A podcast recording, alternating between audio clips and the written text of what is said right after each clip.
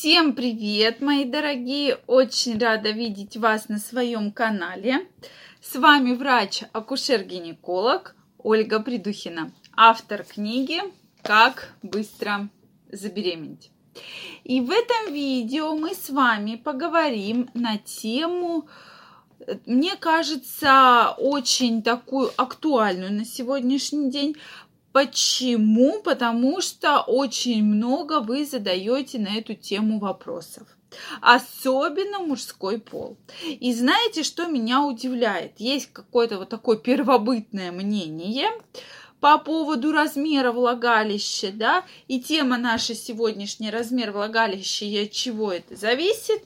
И действительно, особенно многие мужчины считают, есть такое поверье, что чем больше у женщины было мужчины половых контактов, тем, соответственно, больше у нее влагалище. Так давайте сегодня разберемся, правда ли это или нет. Соответственно, во-первых, влагалище представлено мышцами. Мышцами. И, конечно, Э, многое зависит от этого мышечного тонуса. То есть оно достаточно эластичное. И, конечно, оно имеет и длину, и ширину. Вот сейчас мы начнем говорить с длины действительно вот очень сложно говорить о том, что вот было много мужчин, поэтому влагалище большое. И такое есть действительно в поверье. Кстати, что вы про это думаете? Напишите, пожалуйста, в комментариях. Действительно очень интересно про это узнать. Поэтому пишите, что вы думаете на эту тему. Так вот, дальше, значит, влагалище. Мы с вами говорим про длину. Безусловно, действительно, поскольку представлена мышцами, которые имеют свой тонус, и, конечно же, при длительных отношениях, особенно с одним мужчиной, влагалище подстраивается под половой орган мужчины, безусловно. То есть это считается нормальным. И когда там женщина 2-3 года живет с одним мужчиной, безусловно, допустим, если первое время это были какие-то неприятные ощущения, возможно, болезненные, через два там какое-то время, год, э, там бывает даже какое-то количество месяцев, все зависит от тонуса влагалища, эти боли прекращаются, женщине действительно комфортно и, как э, принято считать, хорошо. Но как только она меняет мужчину, соответственно, Здесь, э, конечно, не будет такого, что влагалище обратно станет маленьким, но в принципе оно может адаптироваться под размер уже другого полового члена, если э, размер не такой большой, ну там не в 10 сантиметрах разница, да, там от 1 до 5, то в принципе это возможно, и при хорошем тонусе это все, безусловно, коррегируется, и такого совершенно нет.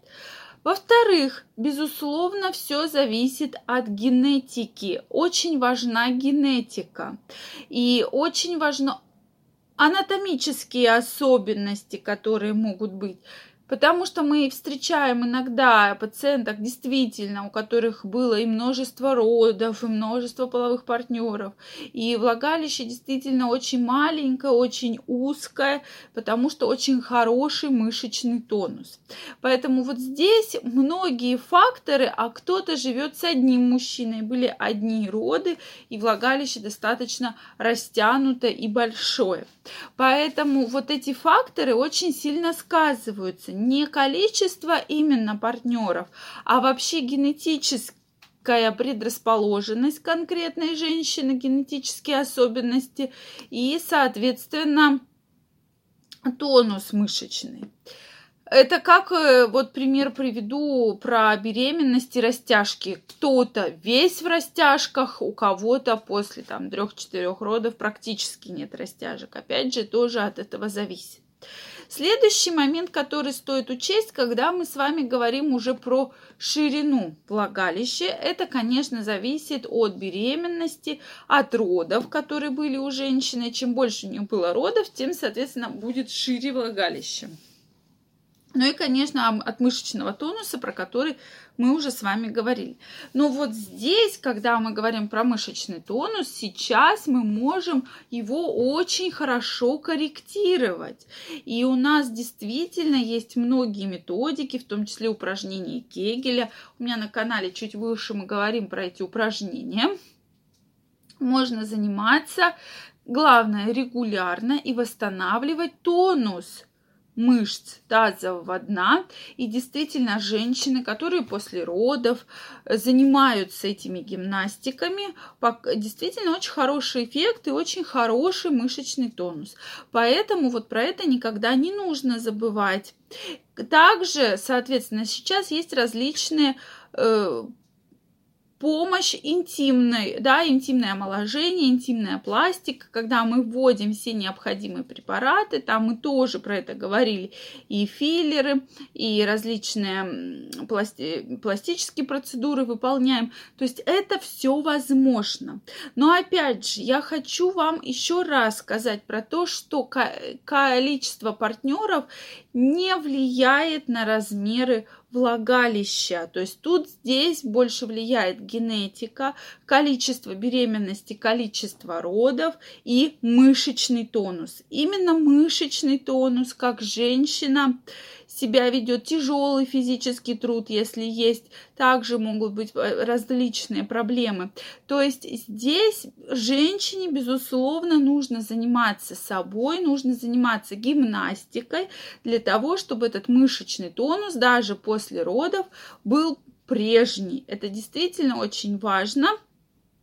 И, конечно же, если вы чувствуете, что вот да, вас это пугает, или вы чувствуете какие-то проблемы в отношениях с этим связаны, то не из-за количества партнеров у вас, да, которые были. То есть э, я когда это слышу, это действительно поверг...